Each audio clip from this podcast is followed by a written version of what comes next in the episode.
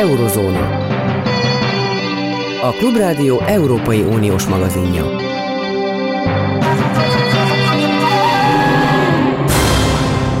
Jó napot kívánok, Zentai Péter vagyok. Marin, Jean-Marin Le Pen közelebb Franciaország elnökségéhez, és közelebb, mint valaha Putyinhoz és Orbánhoz. Ez a címe a New York Times friss kiadásában a címlapsztorinak.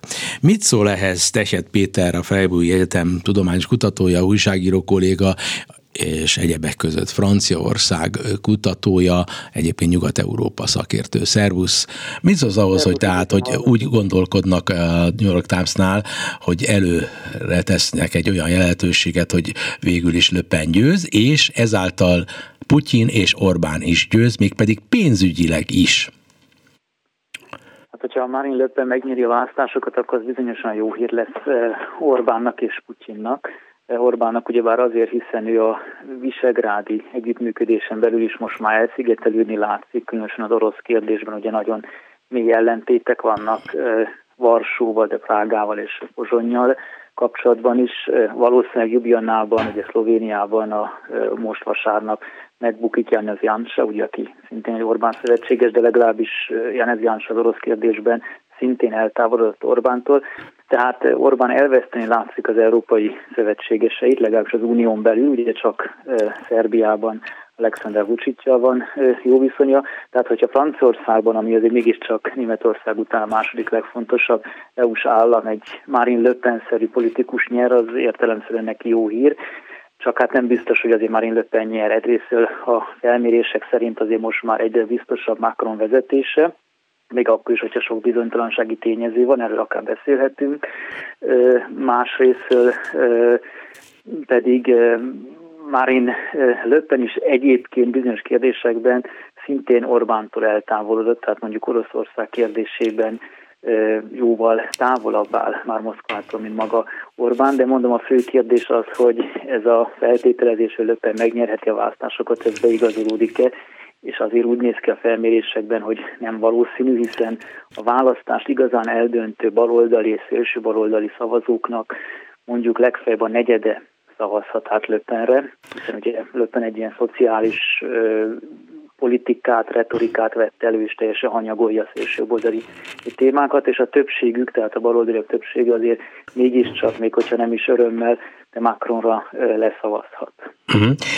Te nem tudom, figyelted-e azt a bizonyos e, nagy háromórás vitát, ami egyébként Franciaország demokráciájának érettségét is jelzi, másrészt pedig azt mutatta, hogy én láttam, hogy mind a két személy igyekszik emberségesnek, nyugodtnak, nem vadembernek látszani. Harmadrészt... Hát különösen Löppen, Löppen számára volt fontos, hogy hiszen az öt évvel ezelőtti vita az ennél jóval élesebb volt, hiszen akkor Löppen még egyértelműen szélső jobboldali programmal vágott neki, és ezt Macron sokkal élesebben tudta kritizálni. Most Löppen ugyebár inkább egy ilyen szociális politikusként a, a szociális problémákat megemlítő politikusként próbálta magát pozícionálni, Macronnak pedig egy öt éves, nem mindenben sikeres ciklus után kellett magát ezzel szemben védenie, de a vitán azért egyértelműen kijött, hogy Macron sokkal jobban vitatkozik, és Löppen bizonyos gazdasági kérdésekben elveszett a számokban, rosszul idézett, tehát a vita egyértelműen Macron nyert, és hát a felmérésekből is az látszik, hogy a vita után tovább emelkedett Macron népszerűsége. Le Pen merjem olyan plebejus típusú vagy plebejus gondolkodású emberek jelöltjeként jellemezni, ahogy merhettem utólagosan természetesen Trumpot, vagy ma itt és most mereném Orbánt. Tehát nagyjából összetételét tekintve ugyanaz a közönség? Körülbelül igen. Tehát ugye Márin Löpennek a pártja, ugye a Nemzeti Tömörülés, amit korábban Nemzeti Frontnak neveztek, az egy szélsőjobboldali párt volt, és különösképpen az apja idején, Jean-Marie Löpen idején a tipikus szélsőjobboldali témákat képviselte, bevándorlás ellenesség, iszlám ellenesség, nagyon sokszor még antiszemitizmus is, vagy nosztalgia a német megszállás, a másik világháborús német megszállás iránt, és az akkori szavazóik egyébként elsősorban inkább nagypolgári rétegekből kerültek ki, tehát például a gazdaságpolitikája Jean-Marie Le Pennek egyértelműen neoliberális szegényellenes volt. Ezeket a témákat változtatta meg teljesen Marine Le Pen, ugye ki is rúgta a pártjából a saját apját, és egyrésztről a szélsőjobboldali tematikát, tehát a bevándorlás kérdését, az iszlám kérdését újra keretezte, és nem úgymond rasszista alapon támadja már az iszlámot, hanem mint egy a francia köztársaság laicizmus védelmében, tehát odáig megy mondjuk, hogy ő a francia homoszexuálisok jogait, érdekeit védendő akarná visszaszorítani az iszlám és az iszlamizmus jelenlétét Franciaországban. Másrészt pedig a gazdaságpolitikában teljesen egy teljes fordulatot hajtott végre, mert már egyáltalán nem mint az apja neoliberális, hanem egy nagyon egyértelműen szociális retorikát, leges retorikát folytat, és valóban azon rétegeket próbálja megszólítani, akik nem annyira ideológiai okokból szavaznak, hanem megélhetési problémák szerint döntenek. Persze, hogy van egy réteg azért továbbra is, és talán valószínűleg a szavazóinak a többsége, akik hagyományos szélsőjobboldali megfontolásból szavaznak rá. Ugye a mostani választáson az a sajátos helyzet volt, hogy volt egy jelölt, aki Marine Le Pennél is szélsőjobboldali volt, ugye ez az Erik Szemúr nevezetű zsidó származású publicista, aki valóban a klasszikus, hagyományos szélsőjobboldali témákat vitte, és nagyon érdekesen lehetett látni, hogy mennyire eltérő szavazókat szólítottak meg. Tehát miközben mondjuk Zemur Párizs elit negyedeiben, vagy Versailles-ban, vagy Saint-Tropez-ban nagyon jól szerepelt, 20% körüli eredménnyel, addig Löppen a munkásövezetekben, az északi régióban, a leszakadó részeken, ahol nagy a munkanélküliség, ott erős, tehát egyfajta város-vidék ellentét, tanult, tanulatlan ellentét alakult ki, ahol Löppen valóban azokat a rétegeket szólítja meg, akiket valóban Trump is Amerikában. Ugye Trumpnak is sikerült a republikánus pártból egy korábban inkább a gazdagokat, a polgárokat képviselő pártból csinálni egy a leszakadó alsó középosztályt képviselő erőt. És ez Löppennek a célja, és különösképpen azért, mert Ugye Macron azért nagyon sok neoliberális reformot is végrehajtott, és az öt éves ciklus alatt eltolódott az egy jobb oldalra, esetleg Löppen meg tud szólítani pár Macronból kiábrándult baloldalit is, de az ennek az esélye kisebb, tehát azok a baloldaliak, akik utálják Macront, azok azért nem fognak feltétlenül leszavazni Löpperről, hanem inkább otthon maradnak és nem mennek Hát az is nagy baj. De minden esetre, eh, mintha mind a három Trump, eh, Orbán, illetve Löppen esetében is egy nagyon komoly háttér eh, szellem az, hogy Franciaország a franciáké, Amerika az amerikaiaké, Magyarország a magyaroké. Ebben kimondatlanul benne van egy ilyen fehér férfi ember bár ugye és a, a, Löppennél az érdekes volt, hogy Löppen ez egy kicsit hanyagolta, tehát Löppen most ma azt mondta, hogy az iszlám is akár Franciaországhoz tartozik, csak fogadják el a köztársaságot, tehát Löppen ebből a rasszizmusból visszavett, hát ezt a hagyományos rasszizmus, hogy Franciaország legyen fehér és keresztény, igen. Ezt Zémúr képviselte, mondjuk sajátos, hogy ő egy bevándorló zsidó családból jön, de ő képviselte, és Löppen ebből kicsit visszavett, és ő inkább most ma azt hangsúlyozza, hogy ő az egyszerű franciáknak az embere, de e- vannak akár muzulmánok is, akik átszavaznak, mondván, hogy a nyugdíjprogramja esetleg jobban. Mint ahogy, mint ahogy rengeteg fekete, latino, zsidó igen, szavazott igen. Amerikában Trumpra, hogy ez Budapesten is, vagy Magyarországon is látszik, hogy zsidóktól, cigányokon keresztül a, a fehér Magyarországot képviselő Orbánra e, szavaznak. Az egy másik kérdés, hogy, hogy nagyon rafináltan csinálja mindegyik, de ez a plebejusság, ez a kisember és a vagyonunk az, hogy mi magyarok vagyunk, vagy franciák, vagy amerikaiak, ez a dolog úgy működik, hogy azért nehogy már azt mondják, hogy ezbe nem fér bele egy zsidó, vagy egy cigány, vagy egy muszlim, belefér. Magyarországon a muszlim nem fér bele, de ez egy másik dolog. De a, a, a, a, szóval én, én nekem vannak félelmeim, hogy azért sok, sokan fognak erre a Löpen asszonyra szavazni. Amerikában is ezt éreztem 2016-ban. Sokan, tehát Tessék? az biztos, hogy egy sikert fog elérni abban az értelemben, hogy Igen. ilyen sok szavazatot még szélső jobboldali jelölt Franciaországban nem kapott minden. De vajon ez a szélső jobboldali szó megfelelő-e? Tehát nem, nem azzal rontjuk el, hogy mi ezeket, az, ezeket a plebejusokat e, úgy nevezzük szélső jobb oldal. Egy csomó olyasmi van bennük, mintha a, a nemzeti szocializmusnak van egy ilyen e, áttétele, nem? Egy, egy, hát igen, de mondjuk a nemzeti szocializmus is inkább szélső jobb oldal. Hát igen, igen, igen. Csak, csak... De, de ez tény is való, hogy, hogy erről lehet vitatkozni, hogy a Franciaországban ez egy bevett kategória, hogy szélső jobb oldal, és ez egyébként nem is feltétlenül negatív értelemben használják, hanem ez egy leíró kategória. Igen. Tehát a szélső jobb oldal, jobb oldal, bal oldal, szélső uh-huh. bal oldal. Például Mélenchon, ugye aki 20%-kal harmadik lett. Azt mondják, hogy szélső bal oldal, igen. Számít. Ami a helyzetet valóban bonyolítja, hogy löppentő jobbra, és azért megjelent az én úr, bár tegyük hozzá, hogy ez a nagyon rasszista tematika nem ért el olyan sok szavazatot. Tehát mondom, az elit körzetekben Zémúr jól szerepel, de országosan ugye 7 ami ez nem egy fantasztikus eredmény számára, és ezért Löppen kapcsán valóban megkérdőjelezhető, hogy akkor most szélső jobboldali, vagy végül is ő, ő hol áll. És a, a és ezért hát lehet azt is elmondani, hogy, hogy egyfajta populista, szociális demagógiát képvisel, amiben mindenképpen megjelenik a szélsőjobboldaliság, azok, azok a kérdések, amiket ő nem tematizál a kampányban, de a programjában azért benne van. Tehát például az, hogy az Európai Unió gyengíteni, ugye mindig azt mondja, hogy a nemzetek Európáját kell létrehozni, tehát az azt jelenti, hogy a politikai együttműködés az lazuljon, sőt, még a gazdaság együttműködés is lazítaná. Vagy Oroszországgal szemben egy sokkal baráti viszonyt folytatni, Amerikával szemben egy sokkal ellenségesebb viszonyt folytatni és azért a tagság körében meg azért ott vannak a régi szélsőjobboldali elemek is. Tehát igazából azt lehet mondani, hogy Löppen, amit mond, az nem feltétlenül szélsőjobboldali már, de a tagságban és a programban azért ott vannak a szélsőjobboldali elemek. Ez ugyanaz, mint a Fidesz, ugyanaz, mint a Trumpi a eh, republikanizmus. Viszont a, azt olvasom, szintén agymosott vagyok, és a New York Times szoktam olvasni, és volt egy, van egy nagyon híres, nem jut eszembe a neve, egy francia, algériai származású francia politológus nő, aki remekül rámutatott arra, hogy a szélső jobb oldal már győzött, mert Macron is alapvetően e, ilyen muszlim kérdésekben és általában a nemzetállam ügyében inkább hasonlít szerinte e, Löpenféle elgondolásokhoz, és ez azért azért izgalmas és aggodalomra ad okot, mert hogy fog tudni egy, egy ilyen Franciaországgal háta mögött, akár egy Macron elnök is, Németországgal és a többi e, progresszívebbnek nevezhető nyugat-európai országgal együttműködni. Most függetlenül lehet, hogy a tra- tragédia lesz az, hogy maga e, Le Pen fog győzni, de kisebb a valószínűség, de Macron sem oké okay e tekintetben.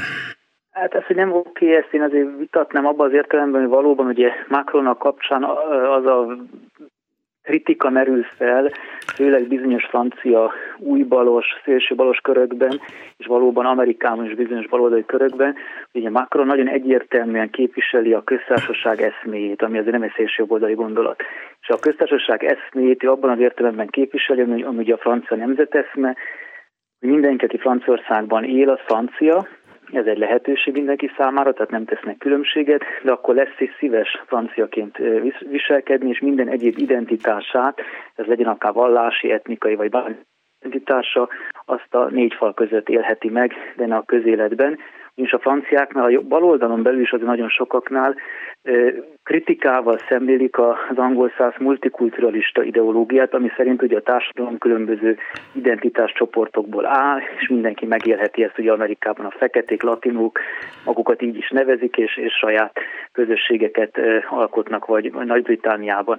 Most Franciaországban egy egészen más nemzeteszme van, de ez nem egy rasszista nemzeteszme, hanem ez egy republikánus nemzeteszme, amely ezen republikanizmusból utasítja el a multikulturalizmust, és azt mondja, hogy a multikulturalizmus, az identitáspolitika, az veszélyt jelent igazából a felvilágosodás értékeire, és Macron, amikor az iszlámot kritizált, vagy különösképpen nem is az iszlámot, hanem az iszlamizmus támogató baloldalt, hiszen valóban ez a iszlamogosizm, tehát iszlamista baloldalizmus kifejezést többször is, hogy a környezetében értelmiségek többször is használták, akkor, arra, akkor ő arra utalt, hogy amikor a baloldal elkezd identitáspolitikát folytatni, és mindenféle kisebbséget kritika nélkül támogatni, tehát hogy a muszlimok azt csinálhatnak, amit akarnak, a fejkendőt akarnak hordani, hordanak, ha a lányok nem járnak torna órára, akkor nem járnak, ezzel gyakorlatilag a baloldal föladja a felvilágosodás univerzalizmusát, és elfogad különböző partikularista, akár éppen nagyon tradicionális, az európai kultúrkörben nem is beleillő hagyományokat egyfajta kisebbségvédelem címszó alatt. És Macron ezt bírálta, az más kérdés, hogy valóban a francia baloldalon belül is vannak multikulturalisták, akik ezt ezért Macron-t iszlám ellenesnek nevezték, de Macron nem iszlám ellenes volt, Ráadásul Macron ez az öt év alatt nem is inkább az iszlámot, hanem az iszlamizmus támogató bizonyos baloldali köröket kritizált. Ez tény is való, hogy például az oktatási miniszterével azt akarta elérni, hogy ezek a különböző posztmodern, multikulturalista irányzatok, vagy akár az úgynevezett woke mozgalom, ami ugye Amerikában nagyon elterjedt az egyetemi világban, az Franciaországban ne jelenhessék meg, és egyfajta állami kontrollal távolítsák el az ilyen gondolatokat az egyetemi oktatásból és tudományból. Ezt valóban a baloldal egyrésztről hát a tudományos szabadság elleni támadásként élte meg, másrészt azt mondták, hogy hát Macron is akkor iszlám ellenes rasszista lett, de Macron érveit fordított, ő azt mondja, az identitáspolitika rasszista, hiszen az identitáspolitika a fai és egyéb identitásokat felértékeli, miközben ő azt mondja, hogy minden identitás, legyen ez akár fai, vallási, az megélhető a négy fal között, de a köztéren, tehát egyetemen, iskolában, bíróságon, stb. ott mindenki francia állampolgár, és a köztársasági eszmét kell, hogy kövesse. Tehát ez a baloldali kritika, hogy Macron is iszlám ellenes lett, ez, ez csak ebből a multikulturalista ideológiából igazolható, valójában Macron igazából azt lehet mondani, hogy a modernitást, a felvilágosodást védi, mind az iszlámmal szemben, mind pedig ezzel a posztmodern multikulturalizmussal szemben. Akkor én mostantól kezdve eddig bizonytalan voltam, de most már tudom, hogy kire kell szavaznom, hogyha francia leszek a vasárnapig. A, azt hiszem, hogy a Macronra fogok szavazni. De ezt csak olyan viccesnek szántam, nem biztos, hogy sikerült. A lényeg az az, hogy nagyon szépen köszönöm. Budapesti franciák között Macron győzött a Igen? követséget. De ami azért érdekes szint egyébként a, a jelöltek kapcsán, hogy Budapesten Zemur háromszor több szavazatot kapott, mint Löpen. És ugye az, általában mindig a külföldi franciák, akik a tanultabbak, stb. Ez is mutatja, hogy igen, igen, igen, igen, igen, igen. Igen, igen, igen, igen, igen. Ez egy másik kérdés a magyarországi zsidó jobboldalnak a mániája ez az egész.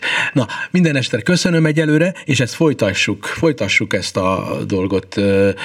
Most nagyon izgatott vagyok, tényleg, hogy mi lesz Franciaországban, mert sokkal súlyosabb gazdasági, politikai következmények is várhatók, hogyha a Löpen nyer. Köszönöm egyelőre, minden jót neked, Tekhet Péter. Köszönöm. Szlovákiában teljesen más összefüggésekben is, de nagyon is hasonló összefüggésekben is lehet beszélnünk arról, hogy mit is jelent a, az identitás, a nemzeti identitás, a nemzetiségeknek a jelentősége. Itt van mellettünk, és alig tudunk sokan Szlovákiáról, ahol felvidéki részen szép számmal és tekintélyes embereket is magában foglalva él magyarság. Az egyik ilyen tekintélyes ember érdem alapon Gál Zsolt, egyetemi tanár, Molnár közíró, jó napot kívánok! Jó napot kívánok! Egy picit folytassa azt, hogy, hogy ebben az ön országában ma ukrajnai háború árnyékában milyen áthallások vannak Franciaországból is, és főként Magyarországról? Hát sok a közös pont, elsősorban a kelet-közép-európai visegrádi országok között. A, a különbség az, hogy e,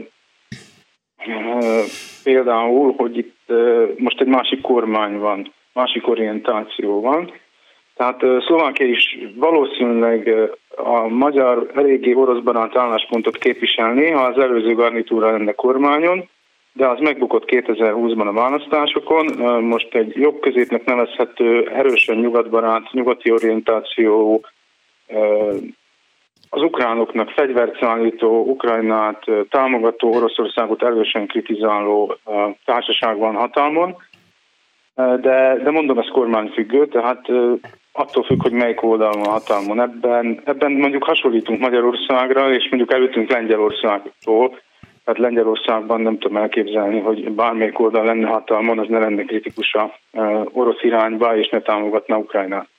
De hogy engedheti meg magának Szlovákiában egy kormány azt, hogy olyan politikát folytasson, ami sejthetően, ha hasonlít a közvélemény összességében a gondolkodás ahhoz, amit a magyar közvélemény most prezentál, a közvélemény nagyobbik része talán azt akarná, hogy az oroszokkal egyezzünk ki, és ne piszkáljuk őket. És mégis meri a kormány ezt megcsinálni. Tehát, hogy nem populista a jelleg szerint. Igen, de ugyanúgy, mint Magyarországon a közvélemény végletesen megosztott, hihetetlen mértékben polarizált, és gyakorlatilag két nagy tömb áll egymással szemben és az egyik tömb az, amelyik többnyire középjobb, nem populista, autoritatív jellegű, hanem, hanem reformpártokból áll, az, az általában mindig is, mindig is nyugatbarát volt, mindig is a NATO, Európai Unió csatlakozást támogatta, és mindig is kritikusan szemlélte Oroszországot.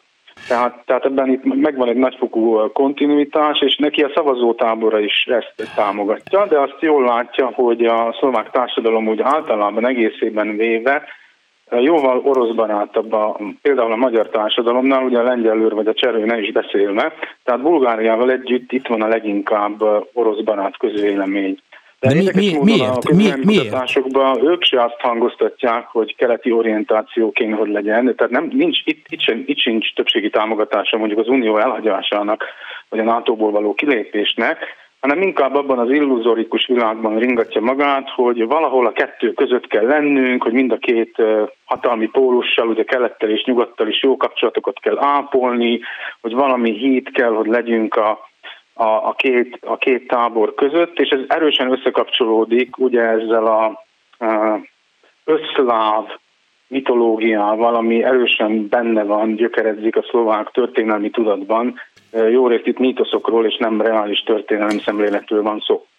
Értem, az nagyon fontos, amit most mondott, ez az szláv szolidaritás, bár az ukránok is szlávok tegyük hozzá, akár ezen az alapon akár Ukrajnával is lehetnének szolidárisak. Ukrajna is valamikor a Szovjetunió volt, aki szovjet barát, az ugyanúgy tekinthetne Ukrajnára, mint szovjet, egykori szovjet köztársaságra, tehát a dolognak az irracionalitása abszurd. Viszont mit szól ahhoz, hogy, hogy, hogy ugye mégiscsak itt egy területi revízió megy végben a szemünk előtt. Ukrajna esetében. Ukrajnának egy részét meg akarják szerezni mások. Nem félnek attól, hogy a magyarok majd ugyanezt fogják akarni, esetleg majd a felvidékkel, vagy esetleg Kárpátaljával, Erdély egy részével, Vajdasággal? Hát, nézd, ez a félelem mindig megvolt a szlovák társadalom egy részében, és a politikai elit egy részében is. Annyit el lehet azért mondani róla, hogy ez, a, ez sokat gyengült. Tehát ez mindig együtt járt a magyarok, tehát úgy, mint Magyarország, de úgy is, mint a szlovákiai magyar kisebbség elleni averziókkal. Ez azért a 90-es évek elejé után nagyon visszaszorult, nagyon meggyengült. Már rég nem a magyarok jelentik Szlovákia számára a leg, legnagyobb fenyegetést, legyen az a Magyarország vagy a helyi kisebbség, a, ezt minden, minden közbenkutatás egy, egyértelműen kimutassa. Viszont, viszont a másik oldalon ez egy nagyon jó érv tud lenni az orosz barát szlovákiai közvéleménnyel szemben. Tehát amikor azt mondják, hogy Eurozóna. A Klubrádió Európai Uniós magazinja.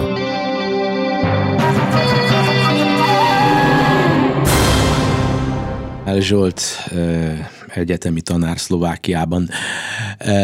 Szóval folytassa kérem, mert nagyon izgalmas az, ahogy ön elmondta, hogy agymosás céljából hogyan lehet a szlovák társadalom különböző csoportjait felhasználni Ukrajna kapcsán. Az egyik agymosási lehetőség az az, de ez kérdés, hogy ez csupán agymosás, vagy pedig van-e reális alapja, hogy ha ti az oroszokat támogatjátok, akkor mit fogtok szólni, hogyha a magyarok is területi revízióba kezdenének, és akkor ti jártok majd rosszul, ugye? Jól interpretálom a szavait. Igen, igen, nagyon lebutított módon így lehet fajék egyszerűséggel elmondani az egyszeri orosz barátulónak választónak, hogy akkor lényegében mit is támogat. Igen, de ön, ön teljes mértékben alaptalannak gondolja szak, tehát tanulmányai alapján, megfigyelései alapján azt, hogy a, az a területi revizionizmus, ami most először már Jugoszlávia kapcsán is felhasználták ezt a dolgot, különböző potenciális agendák, területrevíziós agendák kapcsán, nem Magyarországon, általában Európában, hogy ez a mostani egy, egy áttörést tud hozni, hogy ö, nem kell olyan nagyon komolyan vennünk semmit sem, ami a második világháború közvetlenül követő időszak alakított ki, mint ahogy 89 is revizionizmus volt, ugyanúgy jöhet 2022 is egy revizionista valami, és akkor igenis Közép-Kelet-Európa a világpolitika főszereplőjévé válhat revizionizmus kapcsán.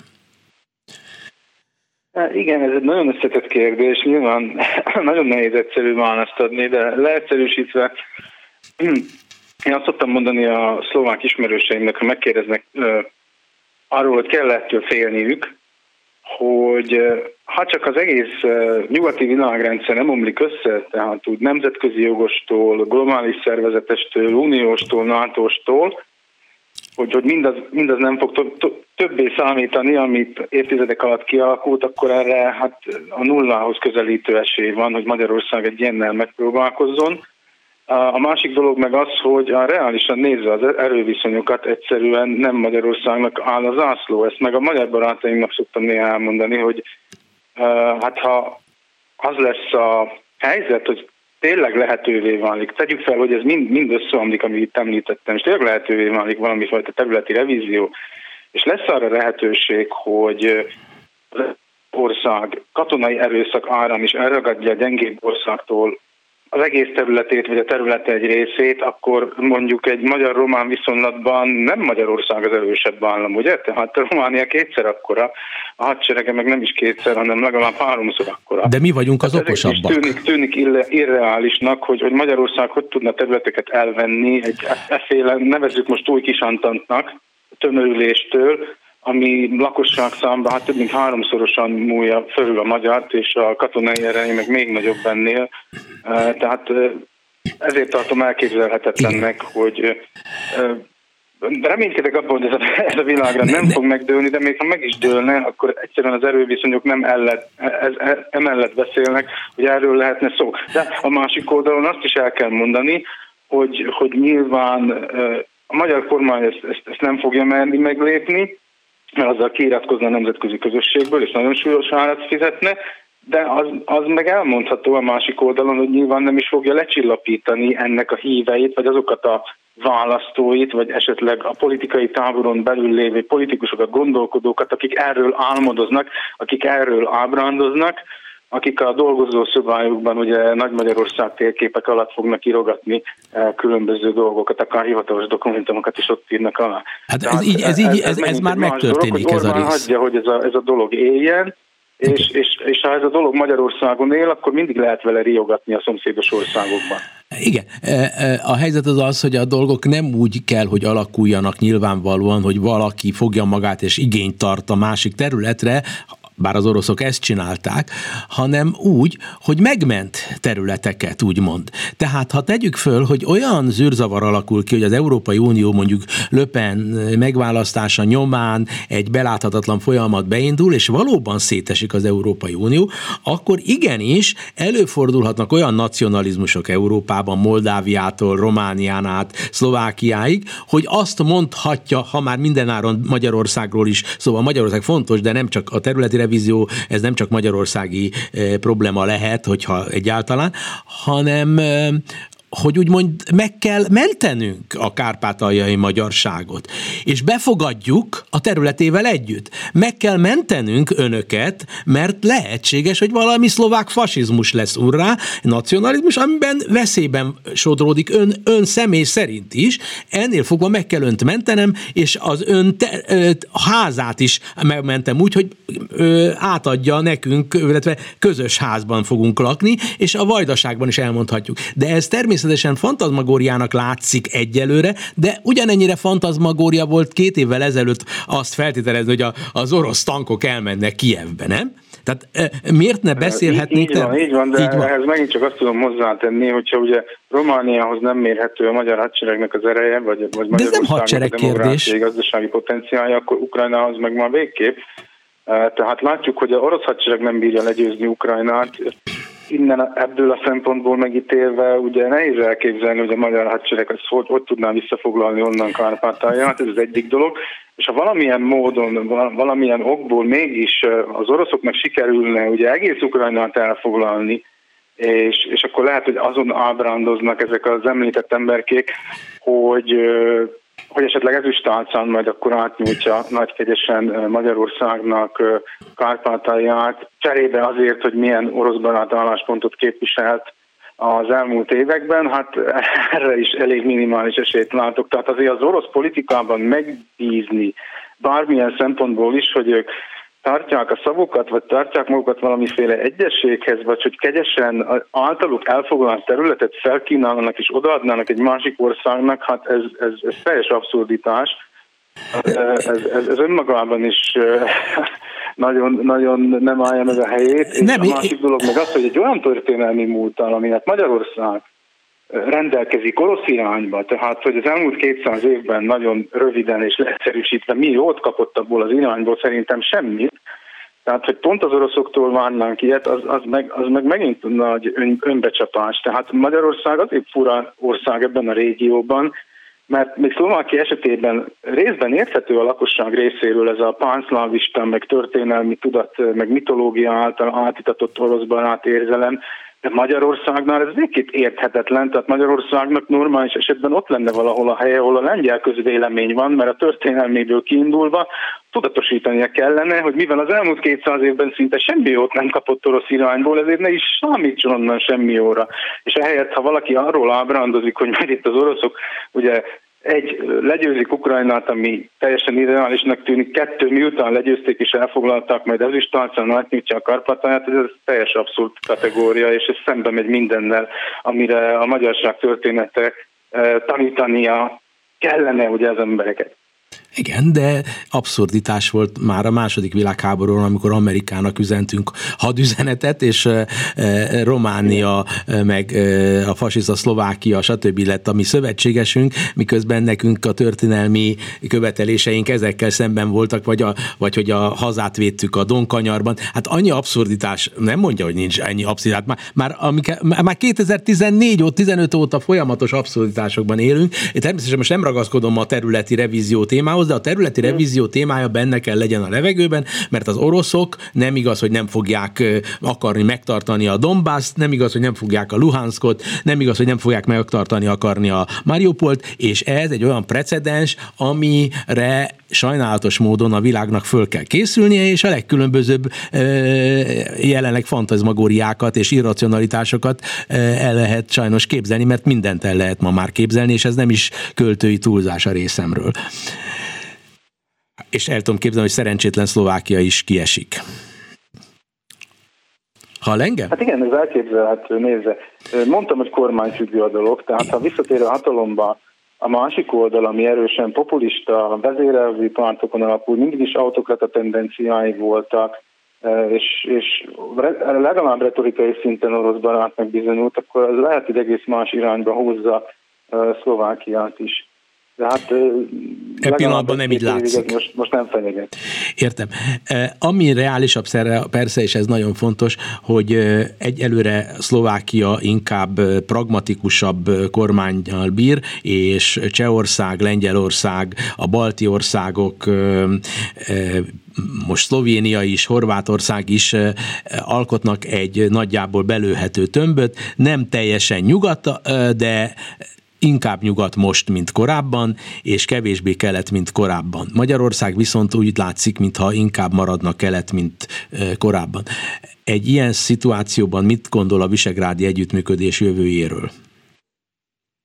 Hát, a pragmatikus unión belüli szakpolitikai együttműködést kivéve nem sokat és nem sok jót. Tehát nagyon látszik az, hogy Magyarország nagyon egyedül maradt most már ebben a térségben is nem csak a nyugati világon belül. És ha egy összehasonlítom a visegrádi országokat mondjuk, hát írtam itt öt pontot, esetleg egy vagy kettő mindegyikre jellemző lehet, de hogy mind az öt jelen lenne, az, az csak Magyarországon van. Hadd soroljam fel őket gyorsan, lehet még? Igen, igen, hogy Hát először is van ugye a demokrácia, a jogállam leépítése, a fékek és ellensúlyok kiiktatása, a sajtószabadság korlátozása, média lerohanása, tehát vannak erre utaló jelek más országokban is, főként Lengyelországról beszélnék itt, de sehol sem ment olyan messze, mint Magyarországon, és mondjuk a jelenlegi csekk kormány semmi nem jellemző, végképp nem jellemző, és a jelenlegi szlovák kormányra sem jellemző. Aztán a tovább megyünk, ugye itt van a keleti orientáció. Hát ez is egy ilyen magyar specialitás, hogy csak a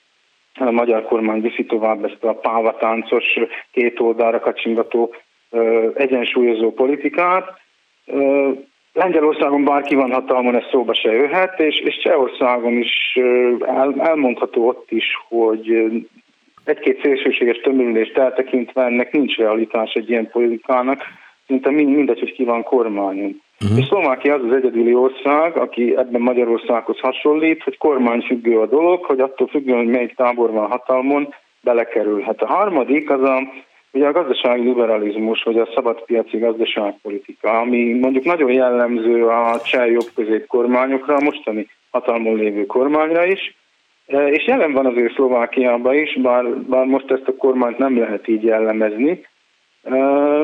E, Na most ez, ez, ez, ez ami végképp nincs meg ugye a magyar jobb oldalon, vagy csak nyomokban e, található meg, de, de mondjuk hiányzik Lengyelországból is, sokszor hiányzik Szlovákiából is. Aztán itt van a következő pont, ugye a nyugat ellenesség, az EU ellenesség minimum retorikai szinten, hát ez is, ez is uh, hiányzik mondjuk jelenlegi szlovák kormány részéről, vagy a jelenlegi cseh kormány részéről, viszont Lengyelországban erősen előfordult de, de ott is csak az Unió felé, ugye, a jogállami vitában, és egyes, egy, egyáltalán nem nyilvánul meg az Egyesült Államok felé például. Igen.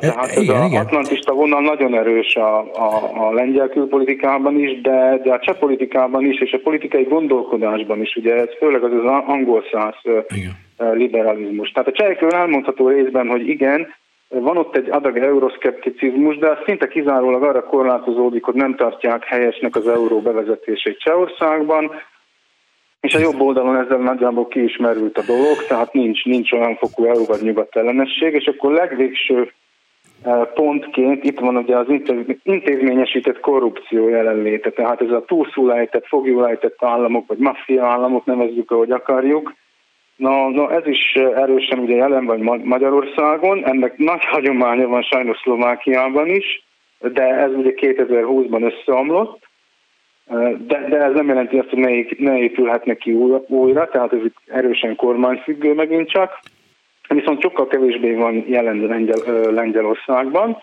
tehát érdekes módon Kaczynski meg a pártja Iszaki nagyon közel áll sok mindenben Orbánékhoz, mondjuk az orosz kérdésben, meg az intézményesített korrupcióban viszont nagyon messze van tőle. És, és Csehországra se jellemző annyira, bár az előző kormányok idején voltak, voltak ilyen tendenciák. Tehát Magyarországon ez az öt területen, amit most felsoroltam, ez mindenhol jelen van, ugye, Viszont a többi országban ezekből a pontokból egy, kettő vagy három van jelen, és, és gyakran az is kormányfüggő. Tehát ez, ez is mutatja, hogy mennyire, mennyire más világ, mennyire elszigetelődött Magyarország, mennyire más útra megy, vagy egyre inkább más irányba tart, és, és ezért is nem reális az, hogy egy, egy összefüggő blokkot alkosson továbbra is a visegrádi négyek együttműködése. Mondjuk még 2015-ben, ugye 14-15-ben a migrációs válság idején, amikor Orbán az egész blokk nevében Akkor lehetett, de az, azóta vége van.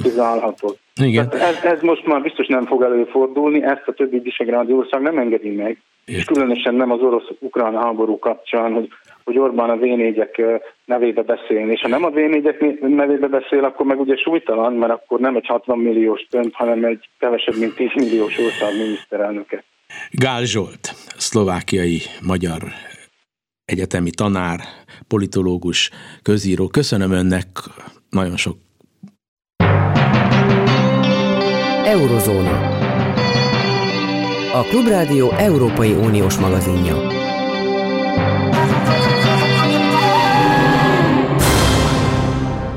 a római katolikus egyház feje fogadta magán kihallgatáson Orbán Viktor miniszterelnököt. A vendégem Szerdai Csongor katolikus gondolkodó, újságíró, közíró. Jó napot kívánok! Jó napot kívánok! A magánkihallgatás mit jelent? Az egy, ki, ki, ki, ki kaphat a pápától magánkihallgatást? A pápától kérni lehet a magánkihallgatást, tehát ezek, ezt általában államfők, miniszterelnökök kaphatják meg. A pápa sose hív senkit, hogy menjen hozzá kihallgatásra, tehát mindig a, a kihallgatást kérő fél az a kezdeményezője, és hát erre most tegnap sor került, hogy a miniszterelnököt fogadta. Szó, szóval ezt, ezt kérnie kell a vendégnek, tehát akkor ez nem egy hivatalos államközi találkozó, egy magánkihallgatás.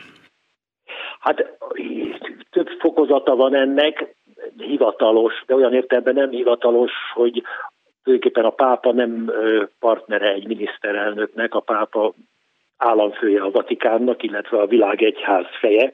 A, egy miniszterelnöknek a partnere az az államtitkár lenne, a, a paroli bíboros, azzal nem volt találkozó, mert uh, éppen külföldön van, vagy uh, tehát uh, ott, általában úgy szokott lenni, hogy a pápállában egy ilyen udvariassági látogatás, egy kötetlen beszélgetése.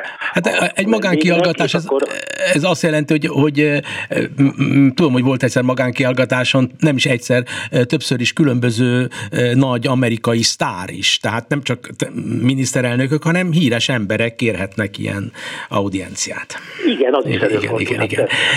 De, de a világon még egyszer se fordult elő az, ami nálunk előfordul, hogy az egész magyar sajtó elfogadja elfogadja a kormány szóvivőnek azt a bejelentését, miszerint Orbán Viktornak a választások utáni első hivatalos látogatása a pápához vezetett. Hát ez orbitális hazugság. Én azt, én azt nem mondanám, nem hazugság. Hát nem orbitális, de hazugság. Olyan értelemben nem hazugság, hogy hát egy, ez egy hivatalos programja volt az Orbánnak, a pápának nem volt hivatalos programja. De hát mi, de ki neve? Hát a, mi, mi, a, elnevezzük hivatalos programnak az, amit a nemzetközi politikában nem hivatalos látogatásnak számít. Ez egy magánaudiencia volt.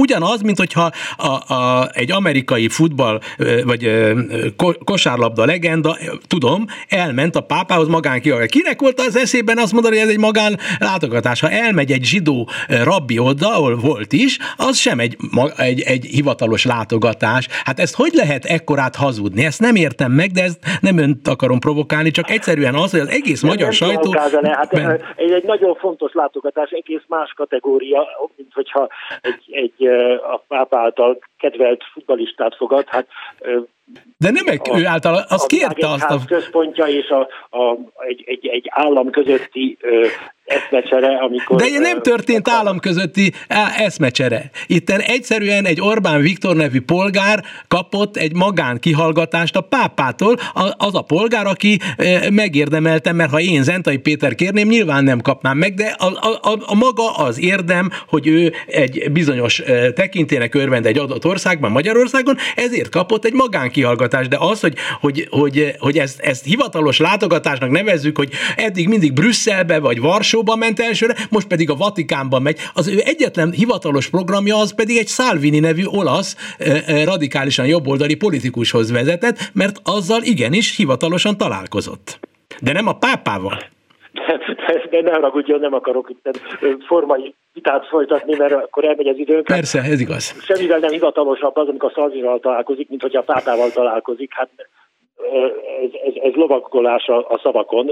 Egy, egy nagyon fontos, remélem magyar szempontból nagyon fontos találkozó volt ez, mert, mert amit a pápa lelkére kötte ilyenkor a vendégének, az remélem megszívleli a vendég, és nem, nem az a lényeg, hogy mit nevezünk hivatalosnak, mit nevezünk nem hivatalosnak. Hát ön, e, ön racionálisan fogal, fogalmazza meg, és én ezt én nagyra is értékelem, mert racionálisan lehet így fogalmazni, de mivel, hogy Magyarországon azt mondják hivatalosan, és az egész magyar sajtó azt lehozza, hogy az első hivatalos látogatása e, a választás után a, a miniszterelnöknek a, a pápához vezetett, ez így önmagában véve, de jure nem állja meg a helyét, de ennek ellenére tudták, akik kiadták ezt a közleményt, hogy ez nem állja meg a helyét, és az újságírók pedig hülyék, és nem néznek utána annak, hogy miről van szó, hogy egy magánaudiencia az nem egy hivatalos látogatás, de tök mindegy, mert valóban ez csak már lovagolok a szavakon, csak idegbajt kaptam ettől az egésztől, viszont bocsánatot kérek emiatt. Kérdezem önt, hogy a pápának és az egy, a Vatikánnak az ö, oroszországi, ukrajnai ö, események kapcsán való ö, retorikai, úgymond beavatkozása, vagyis retorikai megszólalásait sokan bírálják. Ön mit mond arról, hogy, hogy e, így kellett csinálni, nem nevezi nevén például a bucsai mészárlásnak a végrehajtóit, hanem azt mondja, hogy a buszai mészárlás borzalmas volt. Tehát, hogy jól csinálja a pápa katolikus, összkatolikus szempontból.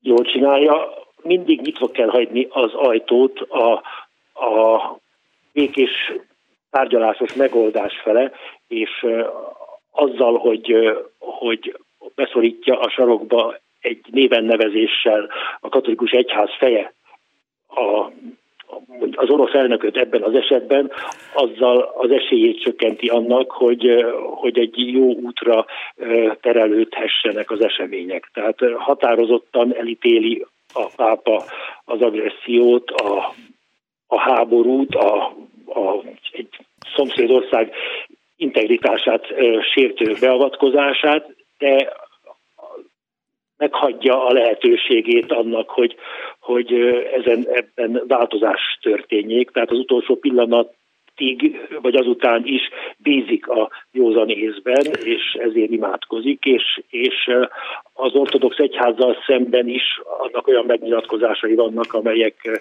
ezt szent háborúnak tartják a moszkvai ortodox pátriáka részéről. Hát ott is nagyon finoman fogalmazva közelít az katolikus egyház fő ehhez a kérdéshez, de nem véka alá rejtve az álláspontját. Tehát a katolikus egyház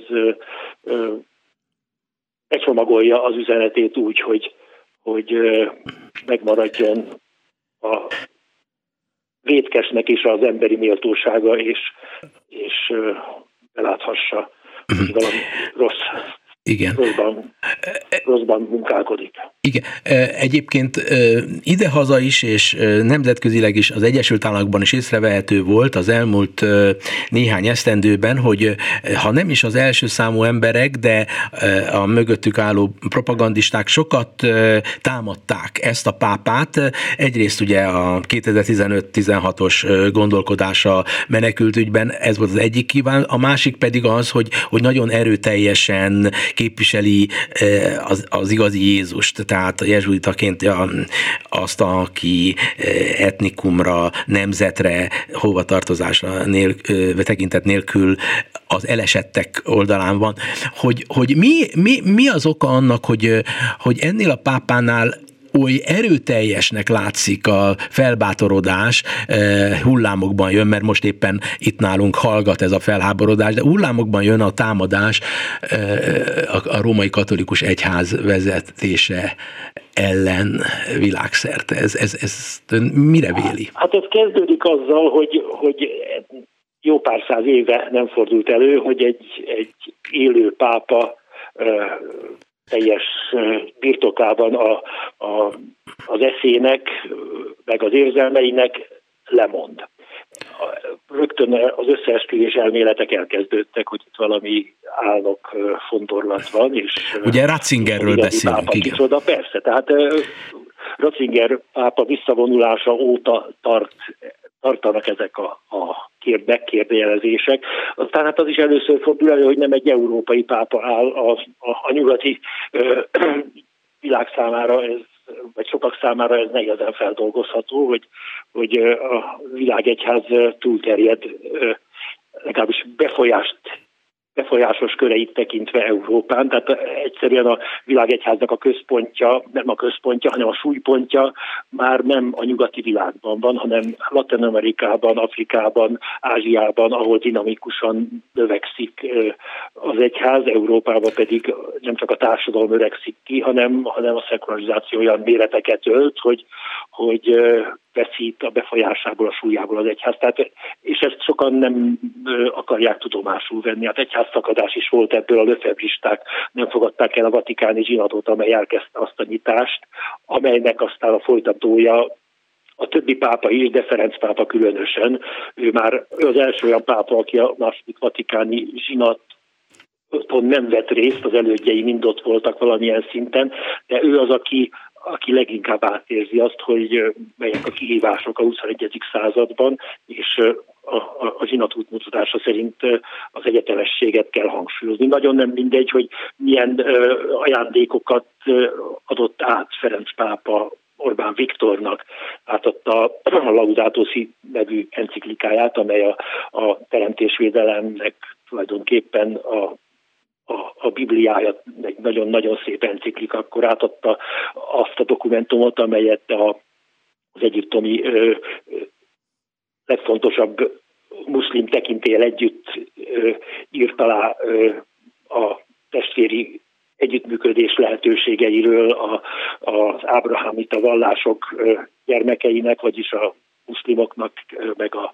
meg a keresztényeknek különös tekintettel, és és ami nagyon szép volt ebbe a tegnapi találkozóval, hogy egy Szent Márton éremmel kapcsolatban mondta, hogy Szent Márton, Túri Szent Márton, hát ő magyar, mert hát Pannonia Pannoniában született a római birodalom idején, Szaváriában, és hát ő a, az, az önzetlen celebráti szeretetnek az egyik leghíresebb bajnoka a szentek között, Árpádházi Szent Erzsébettel együtt, és ezt ezt is érzékelte a pápa, és, és tanító jelleggel nagyon-nagyon megköszönte a magyaroknak, hogy több mint 600 ezer ukrán menekültnek segítettek már.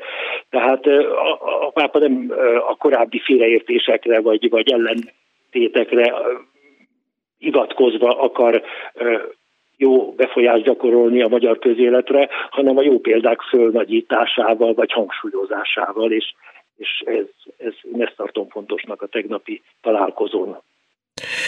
Nagyon szépen köszönöm, fontosak voltak ezek a gondolatok, amit utóbb elmondott. Szerdai Csongor, eh, katolikus közíró, újságíró, katolikus gondolkodó, nagyon szépen köszönöm a viszont hallásra önnek, és eh, megköszönöm a, figyelmet eh, Bencsik Gyula, Lantai Miklós és Leocki Miriam kollégáim, kolléganőm nevében. A viszont hallásra. Eurozóna. A Klubrádió Európai Uniós magazinja.